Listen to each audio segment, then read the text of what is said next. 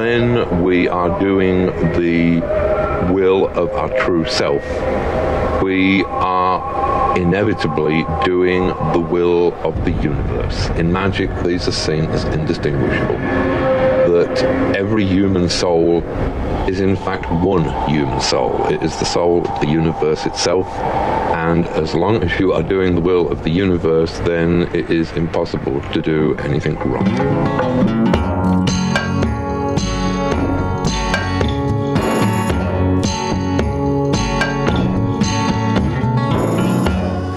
Slither hither, weirdos and witches. My name is Keats Ross, and you're listening to Prag Magic.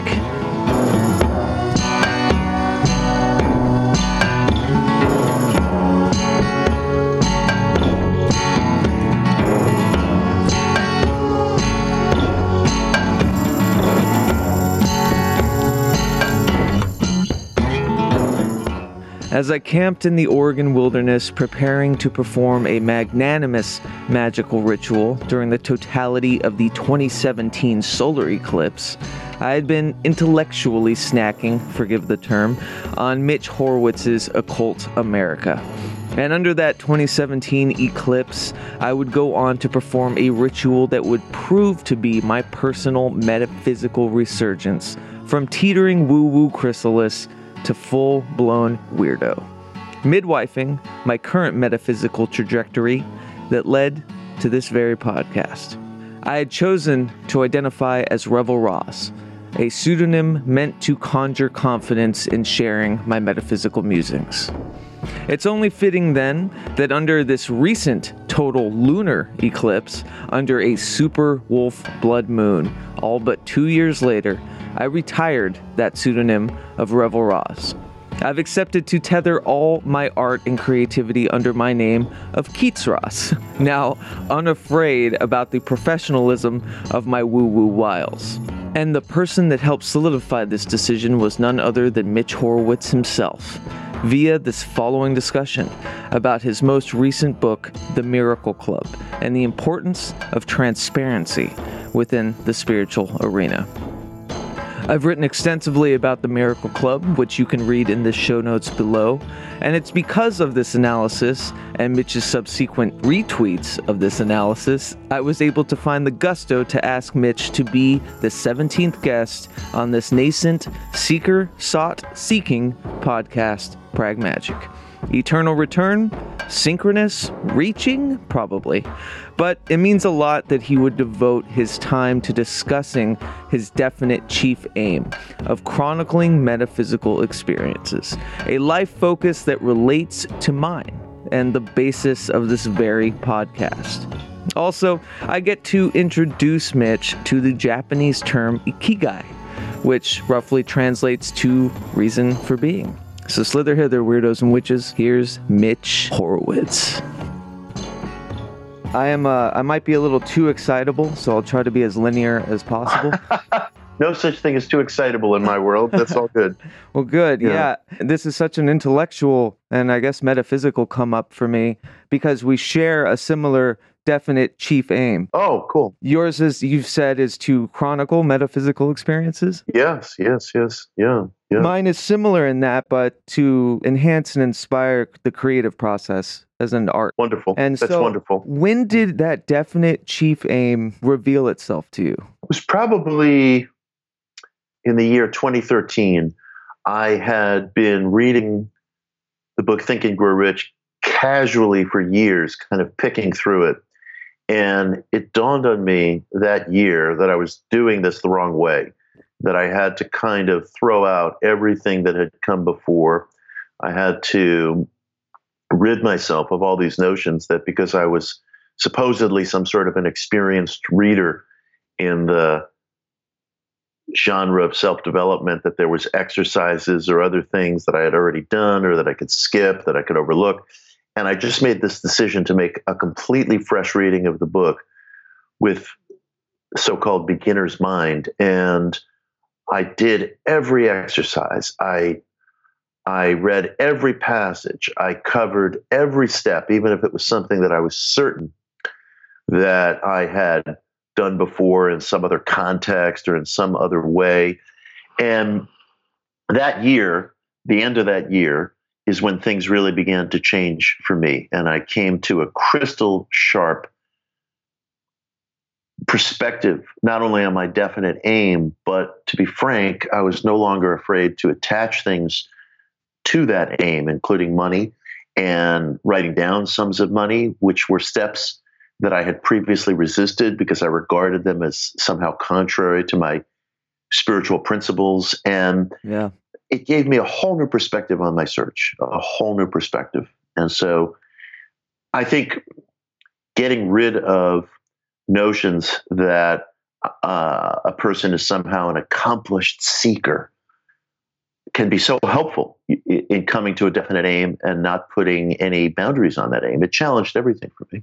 Was really helpful. So that, in a sense, created this trajectory that you're on now. Exactly, exactly. And it also challenged my own sense of the search because I think probably up until that time, and I write about this in the Miracle Club, I, like many other seekers, we're fixated on these very secondhand ideas of non-attachment or non-identification and right. i came to question those ideas i really came to question the workability of those ideas where they come from whether and to what extent they suit the needs of the contemporary seeker it gave me a it revolutionized my idea of the search honestly yeah, and did your job as publisher at Penguin for new age books and and whatnot was that an answer or a symptom of this definite aim, or was that uh, helping to create it?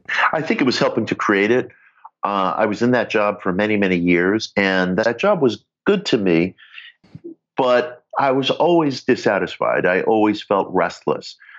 I was earning a good living. It gave me a lot of stability. It taught me a lot of things. It put me in touch with people who proved hugely influential on my life. But the greatest thing that I got from it was rediscovering myself as a writer. I think in working with those ideas, I started to rediscover my own voice and purpose and direction as a writer, going back to, oh boy, maybe summer, fall of 2003. And I, I got the first inkling at that time that documenting metaphysical experience in both history and practice, including my own practice, was at the heart of what I wanted to do. And so the greatest thing that publishing gave me ultimately was the rediscovery of myself as a writer. It's very cool. Yeah, I mean the uh, the ethos that you exude with being this believing historian, I think is mm. so potent, especially for people that are interested in the metaphysical communities to see a structure to see a viable kind of success story in a way of merging otherwise disparate ideas of material wealth and of success with you know uh, seeking. And i really appreciated that as the crux of the miracle club. Oh i appreciate that. Given you know it was uh, we all got to survive. We all got to you know create yeah. and secure a world around us. And as much as we'd like to be these non-attachment based vagabonds in a way it's it's just it's impossible to do that. Yes. And yeah so, i was wondering oh go ahead no there's so much you know i wanted to pick up on two things that you said and i really appreciate your referencing the believing historian phrase because that's that's been true of me since the beginning. And I, you know, the truth is, most historians of religious experience are believing historians. They don't make that declaration yeah. because they fear that that declaration or being too explicit about it will compromise them or will marginalize them or will detract from the perception of their seriousness. But I think that's the wrong approach. And I think it also keeps people from exploring some of the most important artistic work and and and keeps and and perhaps even stymies their search. I was just thinking about this yesterday. I know a man who is well into his 70s at this point, who is a uh, I would say highly regarded essayist, critic, writer, historian of religion.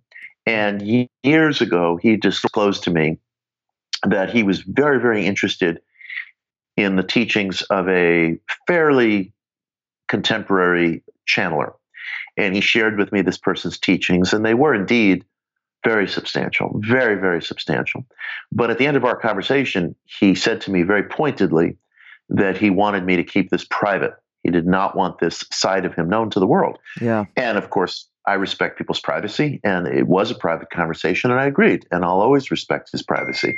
But I thought to myself at the same time, my God, like, what, you know, what are you waiting for? What are you waiting for? I mean, we're not all sticking around, you know, Yeah. into the medium term future. So, um, why not challenge preconceptions? How powerful it would be if somebody with a significant critical mind would stand up and say, you know, this channeled material is of extraordinary consequence and and gravity Yeah. and let the naysayers complain. You know, let them complain. It could be the most important step in his career and in his personal search. You know, I mean, it could be the thing that that suddenly distinguishes him, and yet because he's uh, um, fearful of the consequences, because he wants to preserve respectability, he keeps this intensively private. And my feeling is I just don't understand that. You know, I just don't understand that. You know, what if Muhammad said, "Well, everyone's going to think I'm a nut, so you know, I'll, I'll I'll keep these you know Keep it to yourself. quatrains private." Yeah, or Lao Tzu said, "You know, I, I don't want to seem like an idiot, so I'm not going to write any of this stuff down." You know, Yeah. Alan it just doesn't make any sense. Yeah, and so I think that uh, I- think people should be brave about declaring what they believe and defending it, and it, it might open up doors to them that they could have never imagined. That's so synchronous to something that I've decided this week. I too was separating my metaphysical musings and whatnot under a pseudonym or a pen name. And it was Yeah. a means to kind of keep my professional legal name out of that realm. And Yeah, I did a horrible job with it. I can't help but just tie everything back together. So I finally just deconstructed that and was like, you know what? Going by Keats Ross, everything is me. Enough of this pen name, enough of this separation because it's a bit dishonest in a way. Yes. And it takes a toll. It takes an unseen toll. I think the individual will feel a lot more relaxed, Yeah. will feel a lot more confident. Creativity flows better when you lead one whole life and you don't try to slice and dice your identities. And it brings surprises. You know, it brings surprises. I mean, people say to me, for example, gee, you must hear from a lot of nuts on the internet. Very, very few, very, very few. And I make myself hugely available. My personal email is on my website. Anybody can contact me. All my um, social media posts are completely public. I don't block anybody. Uh, and it, it's amazing the uh, incredibly, incredibly small amount of hate or trolling that I get, and that that may have something to do with the fact that I make myself completely available, yeah. and it, it runs contrary to what people think because people think, well, gee, if I put my email up online, you know, I'll get flooded with crap, and I really don't. You know, ninety nine percent of the emails I get from people are from earnest seekers who really have something to say, who have a sincere question, or who maybe share a piece of news with me that's very interesting. And, you know, we don't test these preconceptions. And mm-hmm. likewise, everything I've ever written, including on controversial topics like Satanism, I put my own byline to. People know who I am, they know what I'm about. hmm Once in a while, I'll get misunderstood, but even the misunderstandings are educative. I mean, I've had, I, I, God, I've had the most remarkable experiences with people who may misunderstand me, and then you know, I I I I learned something about them, or I learned something about a side of myself that I never would have expected. So anyway, Yeah. I would recommend to anybody just just throw open the doors. You know, be transparent That's because it can bring you things that you wouldn't expect. That's so funny. I had written down too uh, to ask you how important transparency is as someone that's you know voicing or orating these ideas. I, I think it's very important because when I'm speaking to people, particularly about the material in the Miracle Club, for example, in that book, I'm representing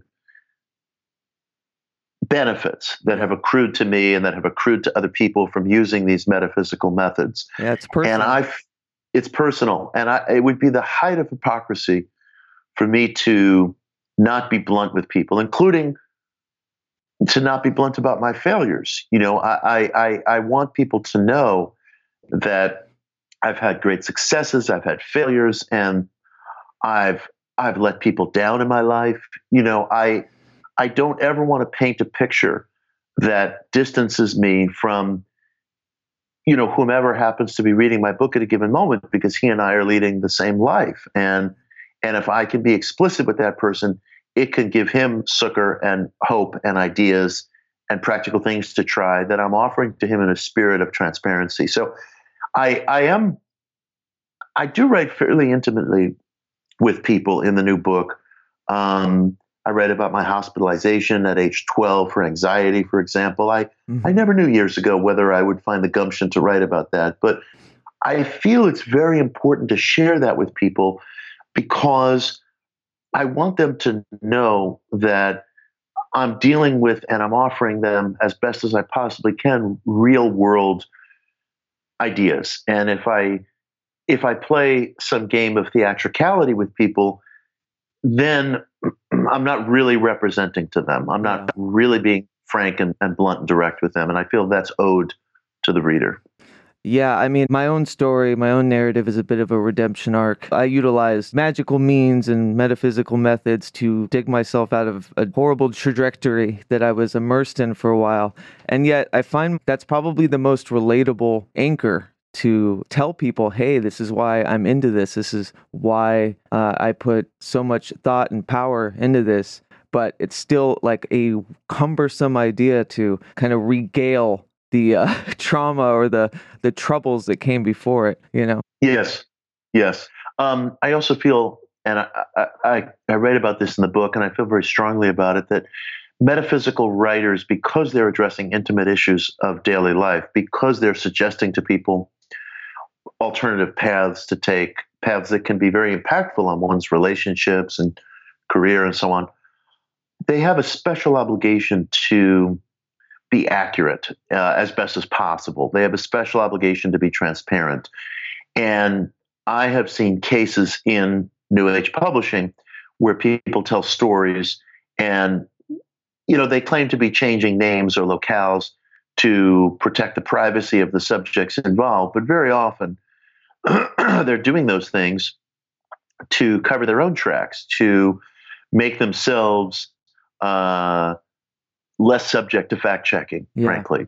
And I've seen cases where I've been terribly disappointed where metaphysical writers have either created composite characters, um, combining the circumstances from different people's lives uh, dramatically into one character. And they'll claim that they're doing it for reasons of uh, ease of storytelling. But the truth is, what they're really doing is they're creating a fictional device. Because if you if you take the traits of two different people and you combine them into one character, you're falsely, falsely creating a sense of heightened right. dr- drama, and it's it's misleading you know, to the reader. I also have worked with writers who have altered timelines so that their redemption story seems more has a more dramatic pitch, a more wow. dramatic arc.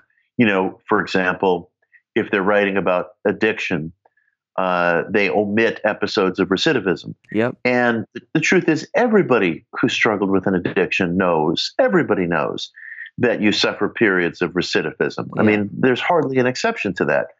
So to not write about that gives the idea that, oh, I saw the burning bush and then everything was just fine. And it's like, well, everything's not fine after you see the burning bush. You might see the mm-hmm. burning bush and go through periods of great recidivism. And by the way, after Moses saw the burning bush, it's not like his life was one clear beeline of events. Right. He suffered, he argued with God, he went through terrible suffering, he struggled with anger. So I feel it's it, deeply important when you're writing about intimate material uh, that you're asking people to experiment with in their own lives that you be very blunt and very clear about the consequences of this material in your life, good and bad. Yeah. I'd love to get into the Miracle Club for a bit. It uh, it really resonated with me as someone who kind of grew up within the New Thought or the beginning of the New Age movement, I should say, with uh, Marilyn Ferguson and yes, yes. Um, That's the you know where the name of this podcast actually comes from is from her brain mind bulletin. I didn't know that. Yeah. How wonderful. How But- wonderful. Um, so it's always resonated. It's always been deeply ingrained in me, and it had largely uh, been a sore subject. I think Yes. for the past decade or so, because, and I think specifically of the book The Secret and its legacy. Yes. And I was wondering if you could maybe explain where New Thought was before you've decided to reform it in a way. Well, that's a fascinating question. You know, it's funny. Before the secret, in a way, things were very sleepy in New Thought. You know, the, the the major books had been written. The methods of New Thought had been thoroughly incorporated into the mainstream. One didn't hear the term very much. And when Rhonda Byrne published the, the Secret and, and released the movie, I remember at first, and this is funny, but it's typical of human nature. There was resentment within New Thought circles at the sudden success that Rhonda was experiencing because people tended to roll their eyes and say, How is this the secret? It's been around for 150 years or Right. some, some odd number. And people first wanted to kind of almost roll their eyes at it within the subculture and act like this was just some sort of a knockoff of what we have already known about. But Rhonda's great gift, and I think something for people to be very mindful of, is that she didn't live uh, in LA or New York City or San Francisco where she had a bunch of people whispering in her ear, gee, you know, this is already old hat. This isn't the secret. This has been out there for decades Yeah. more than decades. And instead, you know, she lived in Australia and maybe didn't have that kind of bi-coastal chatterbox running in her head. And as it turned out, and this was so remarkable, for most people in the Western world, this was still a secret in the sense that they hadn't heard of it. This was completely new to them. It's a large world we live in. Yeah. And sometimes we think, you know, something is out there, something is obvious, but it's not obvious to the great majority of people. It's a very big world. And the book answered a call, the movie answered a call and answered a need. And I, I've written critically of Rhonda because I have deep differences with her personally. Right. My philosophy differs from her philosophy. I don't believe, as she does, in one overarching law of attraction or mental super law. I think that's a mistake. We live under many, many laws and forces. And I have deep differences with Rhonda, which I've written about in my book, One Simple Idea, which is a history of the positive mind movement. right. At the same time, I've come to admire her and her accomplishments more and more over the years because she did open millions of people up to the idea that you can use your mind in a different way. It is possible to use your mind in a different way. And I think that she gave a tremendous gift to people in opening them up to that possibility. I've also, and I've written about this uh, recently, I've grown very weary of the backlash against the secret. I, Yeah. I get tired of people using it as a punching bag because, first of all, most of the people who criticize it haven't seen or read it. And I could tell immediately. I mean, the same way that a seventh grade English teacher can tell which kid hasn't read Lord of the Flies, I can always instantly tell who hasn't read or watched The Secret, who hasn't read Think and Grow Rich. You know, I could tell in an instant. Yeah. And of course, the vast majority of people who talk it down have never approached it. And I decided a couple of years ago to rewatch the movie with one of my kids. And I discovered that I liked the values in it. And, and it, it doesn't make some of the extremist claims that some of the critics claim that it does. And they make these claims, again, just because of inexperience. They haven't seen it. And I think it was a positive phenomenon on, on the scene. I really, really do. And I think it opened people to a whole range of possibilities. It also provided a very convenient punching bag for critics, Yeah. but that punching bag is always available. You know, before The Secret, there was Norman Vincent Peale's The Power of Positive Thinking. And, Totally. you know, before that, there was Think and Grow Rich. So th- there's always going to be some. There's always going to be some uh, sensationally titled book that or movie that that that that people focus in on to complain about the excesses of the new age culture. I mean, this has Yeah. literally been going on since H.L. Mencken. literally, and um, it, it, follows a certain template. And that's one of the things I try to address in my book. You know, the, the, the critics are not well rounded in most cases. Some of them are, some yeah. of them are, and but very, very few, very, very few. They're just not well rounded. They're well, functioning. You know, they're arguing with their objection to an idea rather than addressing the specifics of a given work. Right, and I think that's that's the beauty um, that you've expressed in the Miracle Club that there is essentially a good essence to most kind of spirituality or most uh, you know methods of spiritual expression. But this also seems a bit part and parcel to the academic occult reception of the Kybalion which you've yes kind of flipped recently too. I'd read that you had felt the same uh, disinterest in it until recently. Yes, and then it flipped. So what flipped for with the Kybalion for you? Oh, I appreciate you bringing that up. It was so interesting. For years and years and years, I had regarded the Kybalion as this novelty of early 20th century occultism. Right. I regarded it as new thought, sort of dressed up in Cleopatra garb. Uh-huh. I didn't take it all that seriously.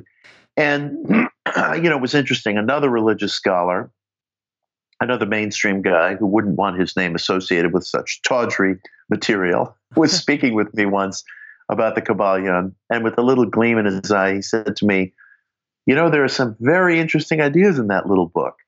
And that, among other things, got me thinking anew about the Kybalion. And in the summer of 2017, I returned to it and I read it uh, five times consecutively. And what I discovered was that, in fact, not only are there some good ideas in that little book, but there are some epic ideas, some truly epic ideas that comport well with classical Hermeticism. And I came into a whole newfound respect for the book. And it's funny, I gave an address uh, last spring at Rice University where I spoke about the Kybalion, among other things.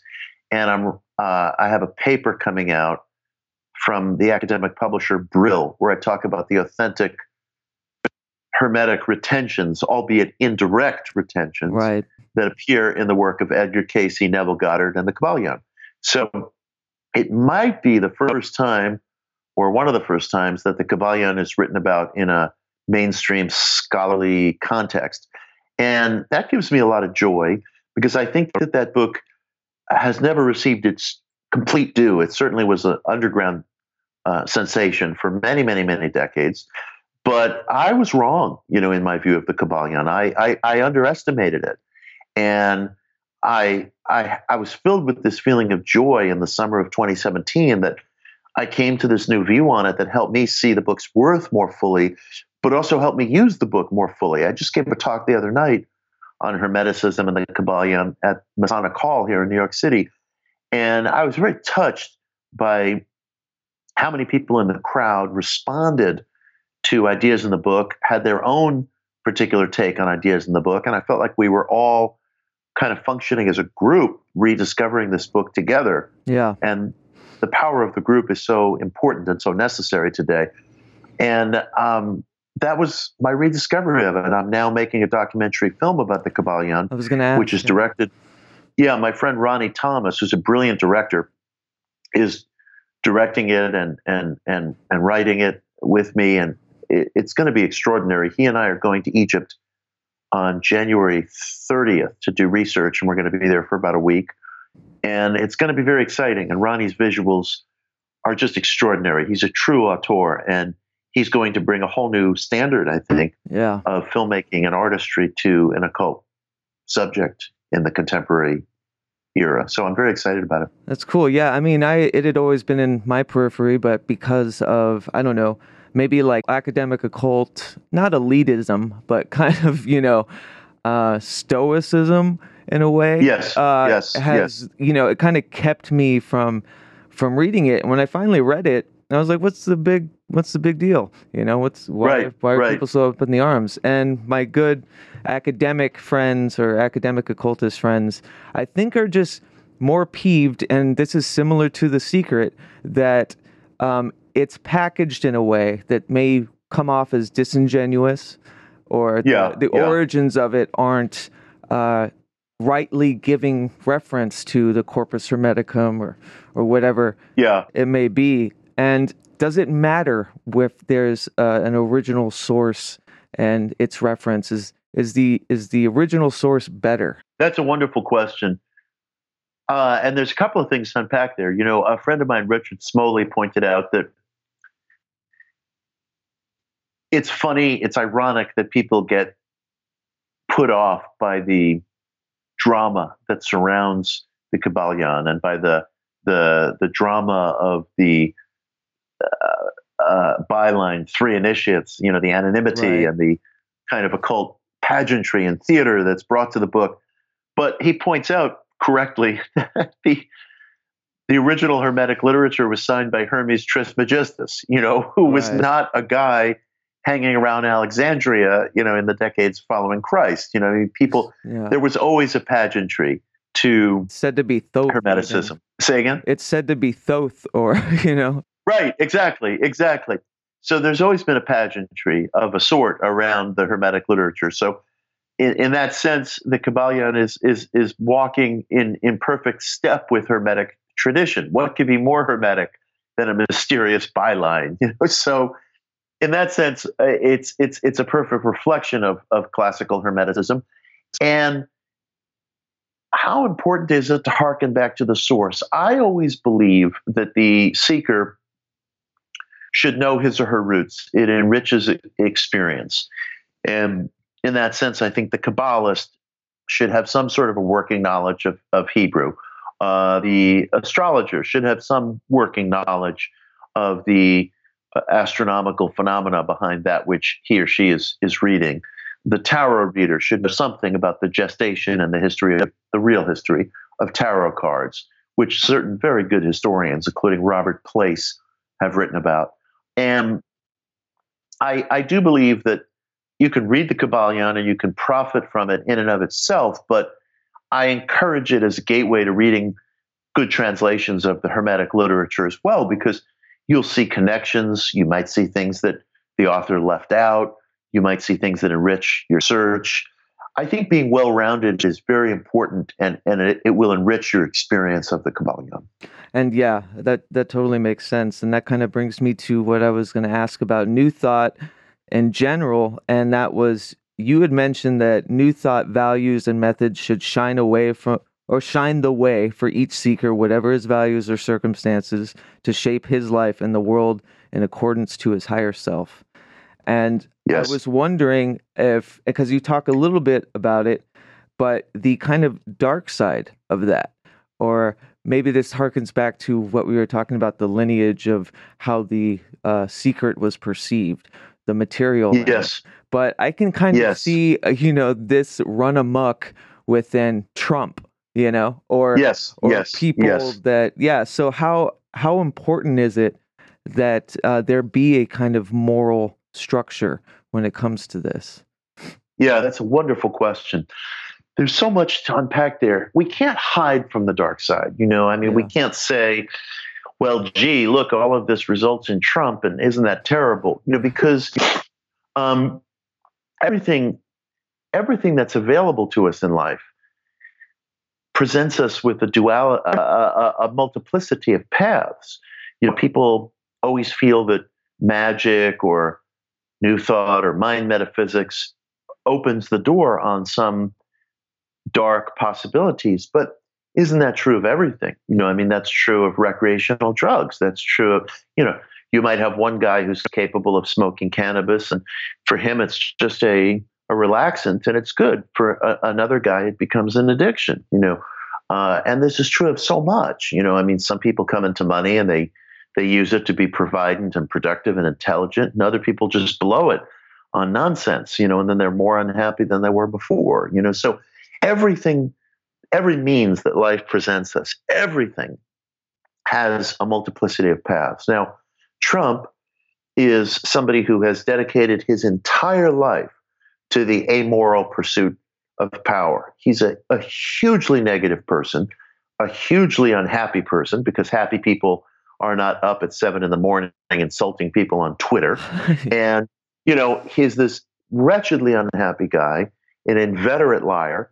And And yet, he does use these methods effectively. He has this incredible capacity to create his own weather system, so to speak. Yeah. He's also an incredible communicator. I mean, people underestimate the depth of his capacity to steer a conversation. I saw him being interviewed by the journalist Lesley Stahl uh, several weeks ago on 60 Minutes.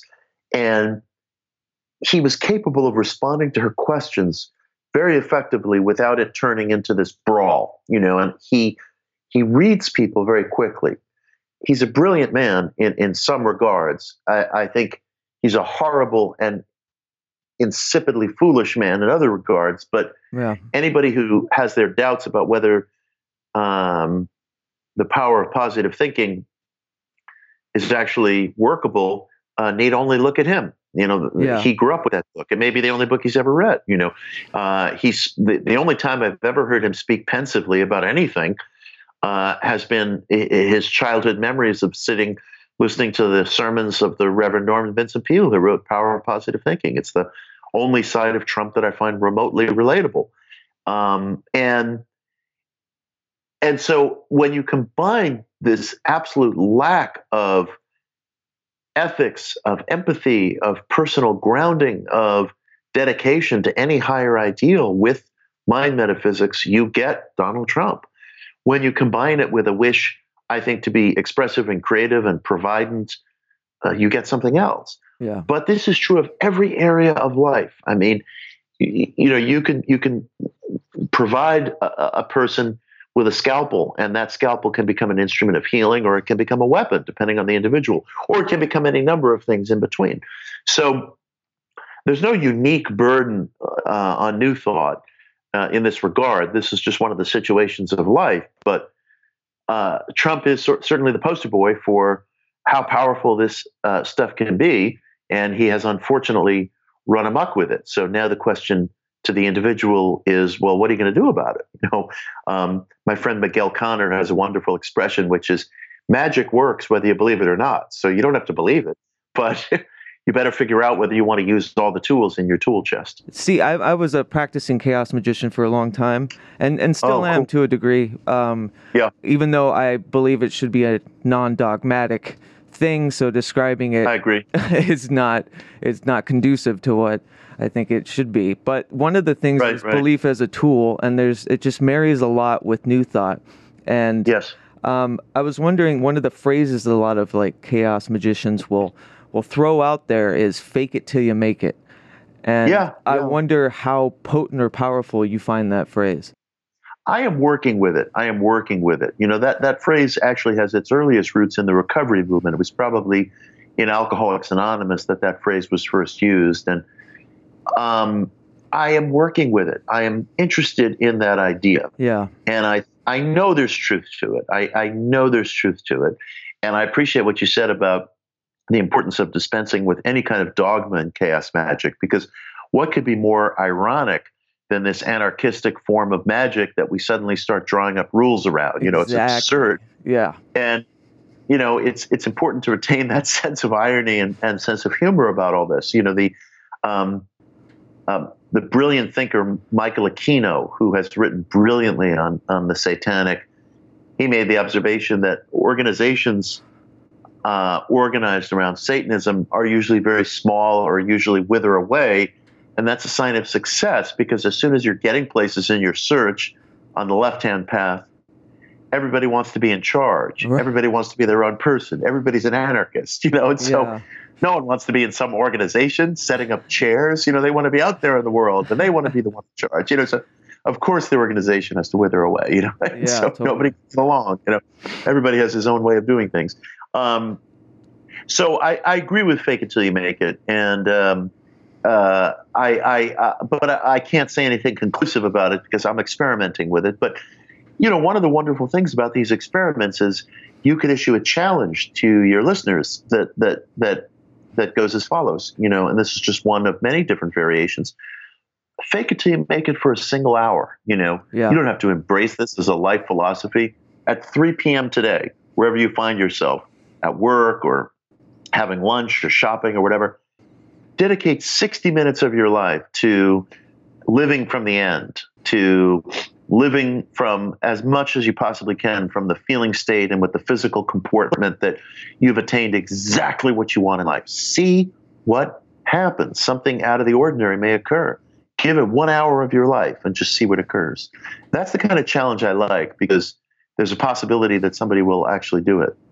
Yeah, absolutely. Yeah. I mean, uh, I'm definitely going to say that right now. Whoever's listening, please attempt this and write me. One, one hour. That's all. one hour. Just give us one hour. um, and yeah. have you have you ever heard of the? This reminded me of the ikigai, the uh, Japanese no. phrase. No, I haven't. It's a Japanese phrase. It's kind of making the rounds in corporate America because they're so elevated with their sense of business. And ikigai means reason for being. And it's a oh. confluence of what you're good at, what you're passionate about, what you can get paid for, and what the world needs.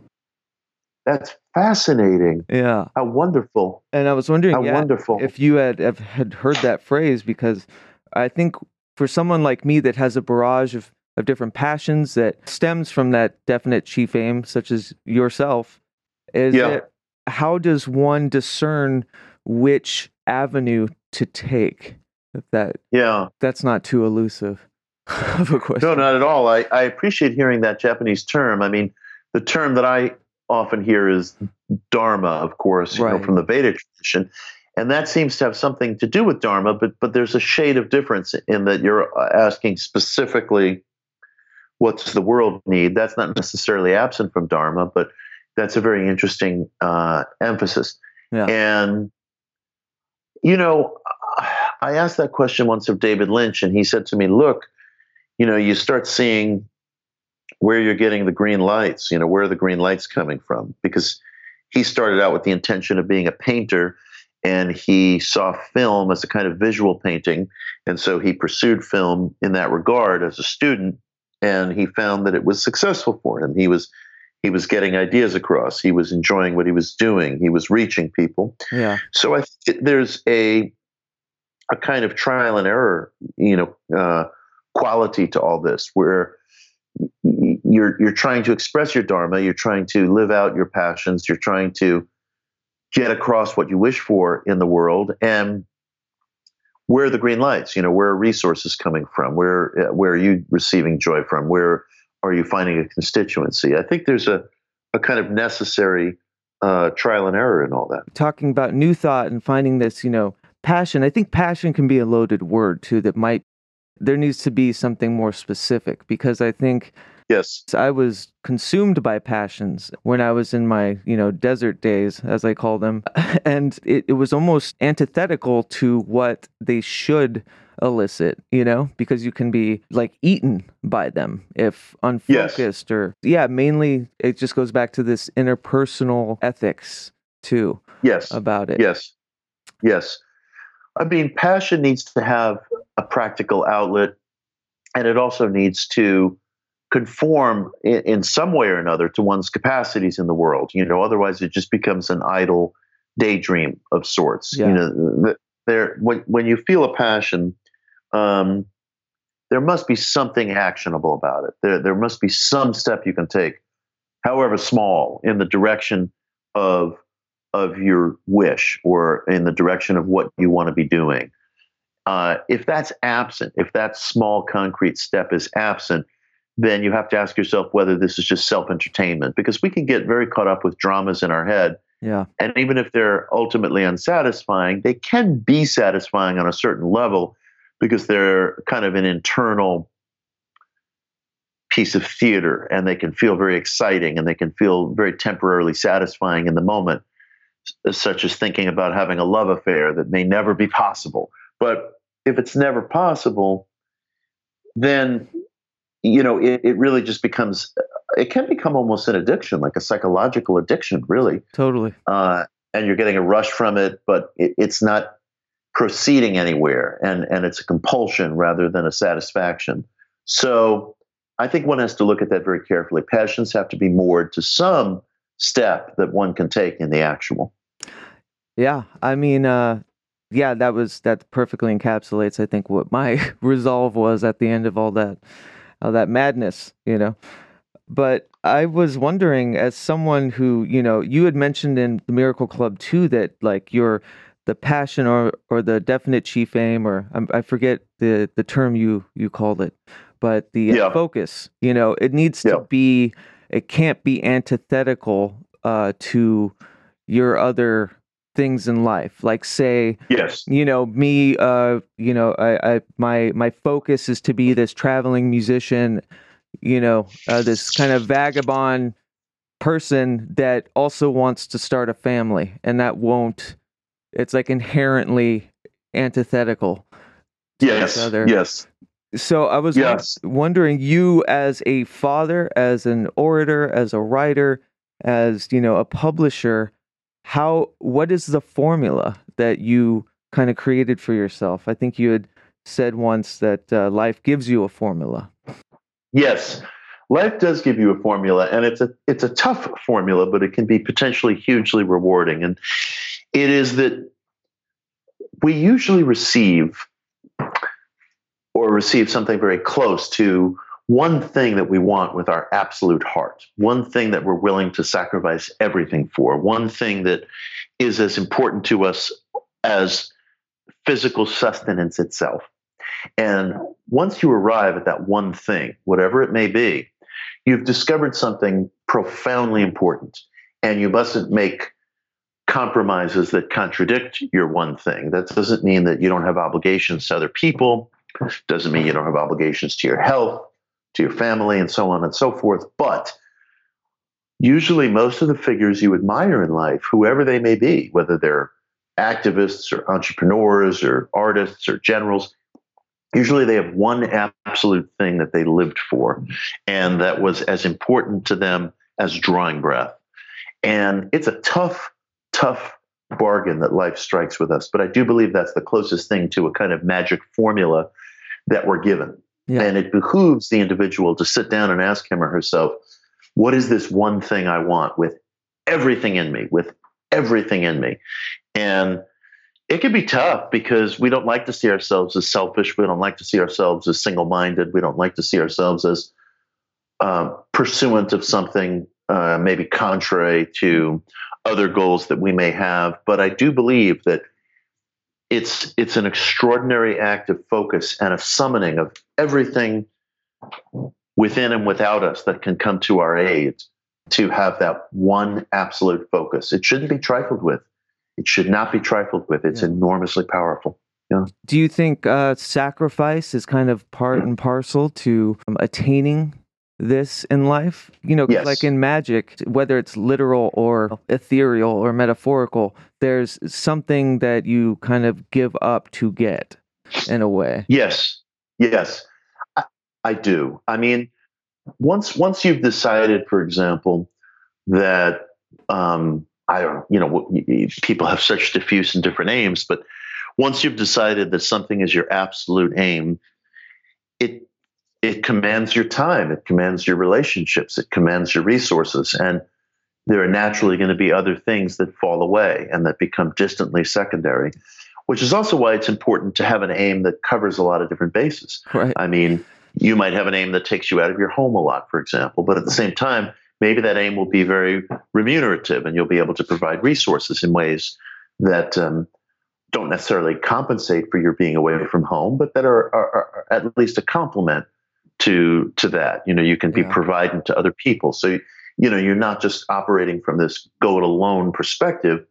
Uh, it's important, I believe, to have an aim, if possible, that that covers a lot of different bases in life, since naturally we're all compelled to wear different hats. But one must be brutally honest with oneself. If you're choosing to be um, a stand-up comic, you know, just to choose a random example, you're going to be working five nights a week, you know, ideally, yeah and you know you're gonna you're gonna miss holidays and you're gonna miss dinners and you're gonna you may miss a birthday here and there you know you're not going to be the ideal uh, domestic organizer um, because you're going to be away. And you know don't try to hide from that. Don't try to hide from that. But the question is you know hand in glove with that does that mean you have uh, other things you know that, that you can provide that en- enrich the lives of people around you? Right. But don't don't don't kid yourself. I mean, heaven heaven forbid you should kid yourself because once you choose a definite chief aim and you really feel it with a, an absolute passionate dedication and obsession, things will happen. And, and, and your time and resources and relationships will also be directed uh, in the uh, uh, toward the flow of that aim. You had mentioned in the Miracle Club, and this is good for anyone listening who's kind of a nascent seeker of any sort. And I think you wrote an article too on a Medium about what gurus to look out for. Yes. And sketchy gurus. Yeah, yeah, sketchy gurus. I love that. If there was a limit of woo and all of your experience that resoundingly says that this method or this idea is not honest or false. Yeah. Well, uh, be very suspicious of people who present themselves as the man with the plan, because there's a kind of theater that gurus and ministers and psychologists and others get into where you know inevitably you go to see them at some fixed time at some fixed appointment right and you know you sit down in an office or in a room or in a study or at a restaurant or something and they're supposed to be the ones who are disclosing the truth to you or helping to guide you. And either implicitly or explicitly, they are aware of their role and they sort of maintain that role almost as a as an actor plays a part and they enjoy that role uh, they enjoy the idea that you as the seeker or the patient or the client have to come and see them and they enjoy, either implicitly or explicitly, possessing a certain mantle of authority. And in the vast majority of cases, they are every bit as uncertain and unsteady, if not more so, than the person seated across the table from them. And I know this for a fact because I've been in that situation where I'm supposed to be the man with the plan, and somebody comes to me and, you know, they're looking to me earnestly as if I have some answers. And shame on me if I play that make believe role of guru or something. Yeah. Most people don't deserve that title. I don't like words like guru. I don't like words like enlightened. I don't like any of those terms mm-hmm. because I've seen behind the curtain and and in innumerable cases the person who presents him or herself as the authority whether in a religious setting or therapeutic setting very frequently falls apart at the first instance of stress in his or her life and has no greater resources internally than the person coming to see them. And so I'm very suspicious of any kind of relationship where somebody presents him or herself as the authority figure. Uh-huh. And I think it was Ralph Waldo Emerson pointed out somewhere, and this kind of validated a belief I had already come to myself that if you were to take the most brilliant people on earth inventors, diplomats, scientists, you name it. You'd probably find that they're right only maybe one out of every five times. And nobody ever talks about their failures. Nobody ever talks about their lack of insight. Nobody ever talks about right. just instances where they got it wrong. I always used to warn people in publishing brilliant people are uh, very often wrong. Brilliant people are very often wrong. And that was the same basic point that Emerson was making. So how much more so one has to be guided by that principle when you're approaching some so-called guru or something, especially in a top-down organization. And I'm not saying don't get involved with a guru. I'm not saying don't get involved with a teacher. I mean, you may, and it may provide you with some of the most wonderful experiences of your life. And I'll be the first one in line to shake your hand and say that's great, you know. Mm-hmm. But just be very, very careful about the theatricality that's present when somebody presents him or herself as a guru. Same is true of secret societies. I mean, it's nonsense in the vast majority of cases. As soon as somebody asks me, like, what order do I belong to, or what secret society do I belong to? Uh, the answer, first of all, is none. And right. and yet, you know, it, immediately my interest in talking to that person precipitously declines because that's just a kind of um, seeking a badge or seeking a flag to stand under. I'm much more interested, for example, in what you were saying about this principle in chaos magic of fake it till you make it. I mean, this is something we can all do Yeah. for an hour and, you know, see what happens. And then we'll compare notes. And, you know, it, it creates a, an authentic exchange, you know, rather than some guru uh, giving directions. And I'm not saying I'm opposed to the guru model, but I'm saying these are areas where a person just has to approach warily. With the Miracle Club, I feel, and I've written about this too, that I largely feel it's a reboot almost or a revamp of New Thought, and it covers things that deeply resonated with me, especially the mental health and uh, the tragedy aspects, things that were Yes. were unanswered and weren't uh, really developed at all from prior texts. Now, with you Yes. answering those things to a, a great degree, I must admit too, as as nebulous as those ideas can be, I think you tackled them like beautifully. I wonder you. what your idea of the trajectory of new thought or this mind metaphysics is looking like now. I appreciate that question. You know, it's interesting. I've kind of come to a point of view on that over the past several days. The methods that exist in New Thought are sound. The developments that are occurring in science, placebo studies, psychical research, quantum theory, they are conf- they are confirming certain instincts that the New Thought pioneers had, and this is all good the new direction that I believe New Thought needs is just to have a culture of greater intellectual seriousness. We need to be more mature. It's only through maturity that we'll expand the conversation with one another, that we'll be able to adequately uh, explore the contradictions and the problems that exist within New Thought.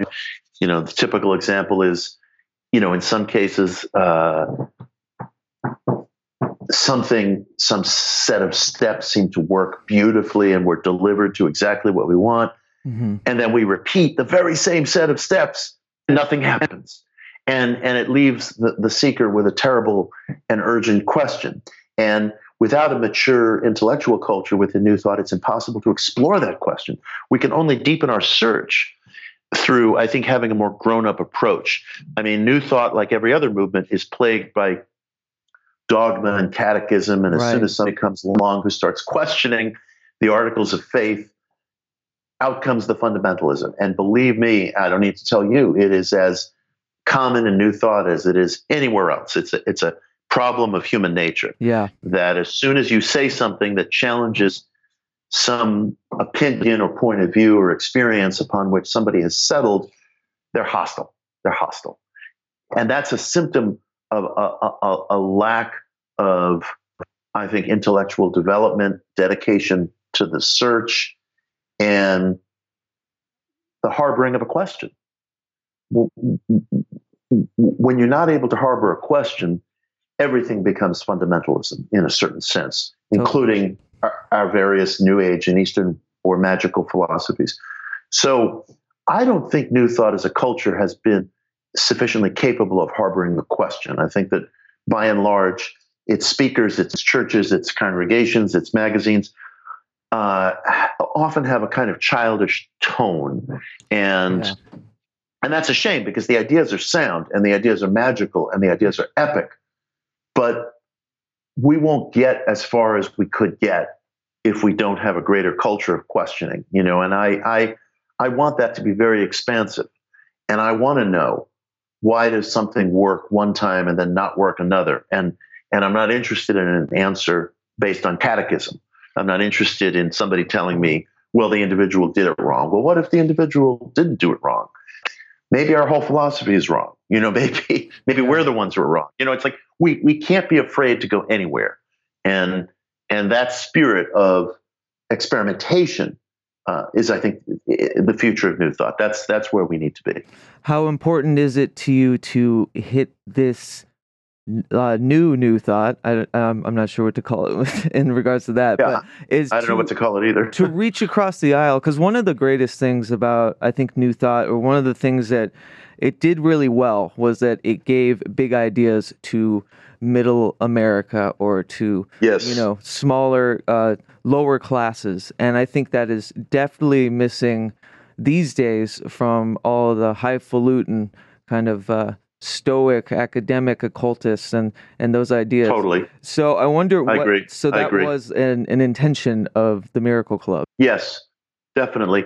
A spiritual or ethical philosophy has to be demonstrated in results. It has to demonstrate some improvement in the conduct and life of the individual. And I think that our spiritual culture has been, in, in certain uh, quarters, has been plagued by this kind of ersatz seriousness. Uh, I know of New Age centers that don't want to host channelers or astrologers or tarot readers because they regard that material as gauche or unseriousness Right. or unserious. Nothing could be more foolish. Nothing could be more foolish because they're closing the door on the possibility that the freshest, most important voice could come from any number of those reaches. Uh, but they have this blanket policy that suggests that, well, those are poisoned waters. Nothing good can come from from that. And it's the it's the epitome of generalized thinking. It will get you nowhere. There are likewise certain journals that don't want to participate in topics that uh, reek of occultism, which is a huge mistake because again, we have all kinds of doorways into ideas, and the the the, job of the seeker, the job of the publisher, the job of the gatekeeper, the job of the curator is not to decide which ideas are valid or not, but to decide which people, which artists, which writers have fresh and compelling voices. And then you let those people wander into whatever forests and meadows they want to wander into. I mean, imagine telling Carl Jung or D.H. Lawrence or Henry Miller that you shouldn't be dabbling in astrology. That's not serious. You know, I mean, Yeah. you you you find the artist, you find the seeker, and then you let him or her go into whatever darkened wood they want. That's that's funny you mentioned Henry Miller because in your book you talk about you know choosing one book and living that that book and its philosophies for uh, like a month. Yes. And my Yeah. my first one was Stand Still Like the Hummingbird from Henry Miller. Oh, how interesting. And yeah, it's just that's funny you brought that up. So and we'll wrap up. Um, I know you're got to be a busy man, but I want to thank you so much uh, for spending this time. I just have Pleasure. two quick questions. One, both kind of selfish. Uh, the first one is what is the deal with rock and roll and the occult? The second one is what would be your advice for someone that shares a similar definite chief aim that really uh, helped uh, progress your definite chief aim? Absolutely. Uh, well, the rock and roll question is a huge question. I mean, Right. boy, that is a really epic question. I know I shouldn't have saved it And- for last. No, it's okay. Your listeners will have to forgive me for, you know, I can only give sort of one, one or two tantalizing suggestions. Uh, it seems to me, rock and roll is so deeply, deeply rooted in, in the African American experience, including in the experience of people who were were brought here in a horrific system of slavery that lasted for centuries yeah. and and I think that in seeking to find expressions that were affirming of life, um, enslaved people arrived at musical ideas, at ideas of, of emancipation, at uh, spiritual ideas, some of which I think probably were authentic retentions of certain traditional uh, religious ideas from West and Central Africa, and which we would call occult, uh, since they were transplanted to a system here in America that made no space for them. They were implicitly, they were intrinsically, they were necessarily outsider ideas. Right. Some of the ideas from ancient Africa, some of the musical styles uh, that were developed to try to affirm life in horrible conditions. I think there's DNA strands within rock and roll of all that. So, rock and what we would call the occult, which is to say outsider religious ideas, were infused from the very beginning and spring from the the African diaspora experience. I think that's one reason why the occult and rock and roll have always had something to do with one another. And this goes right up to Johnny Rotten singing I am the Antichrist. You know, Yeah. this is powerful stuff, you know, and I think that you can find the, the DNA for that within the African diaspora experience. And the second question, as far as any counsel I could give somebody who has a, a similar definite chief aim as my own, I would say start start writing, start speaking. It's very important that an idea have a constituency. It's very important that you place yourself in front of an audience, no matter how small at first. The thing I always used to look for when people sent me a book proposal was whether they had road tested their ideas out in front of some kind of an audience, including just writing for their local, you know, new age newsletter or or free giveaway magazine or something, you know.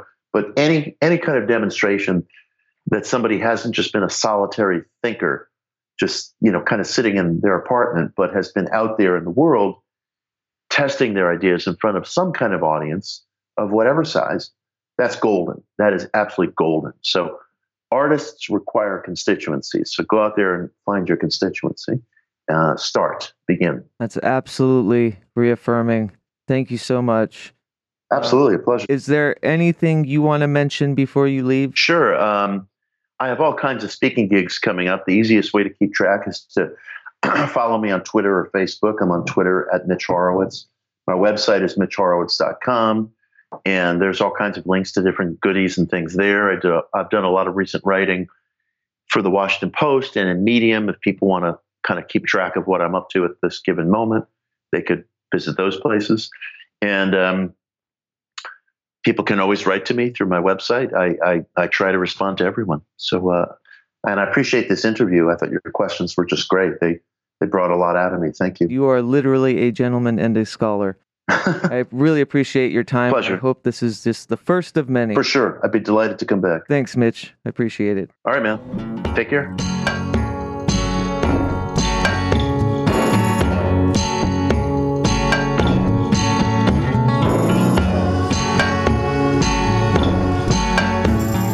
An intellectual and metaphysical come up indeed. How awesome. How brutally synchronous is it that I get to sandwich or bookend this transformative metaphysical uh, ritual I did under that 2017 eclipse while I was reading Mitch to talk with him under this new one as I finalize and I guess progress this beautiful quote unquote definite chief aim, this ikigai if you will. If you'd like to support the show, please consider either donating through PayPal, which is listed in the show notes below, or becoming a patron to our metaphysical art collective, We the Hallowed, at patreon.com slash We the Hallowed. And for a dollar a month, you can get extras such as full unedited episodes like our conversation with Elizabeth Kennemer. She was in episode 13 and she'll be the guest at this weekend's first We the Hallowed Salon where she'll be sharing some initiatory meditation practices from her cult therapy. So that's really exciting. Anyways, as always, much love, so much gratitude. I couldn't be happier. Love you all. Haunt on.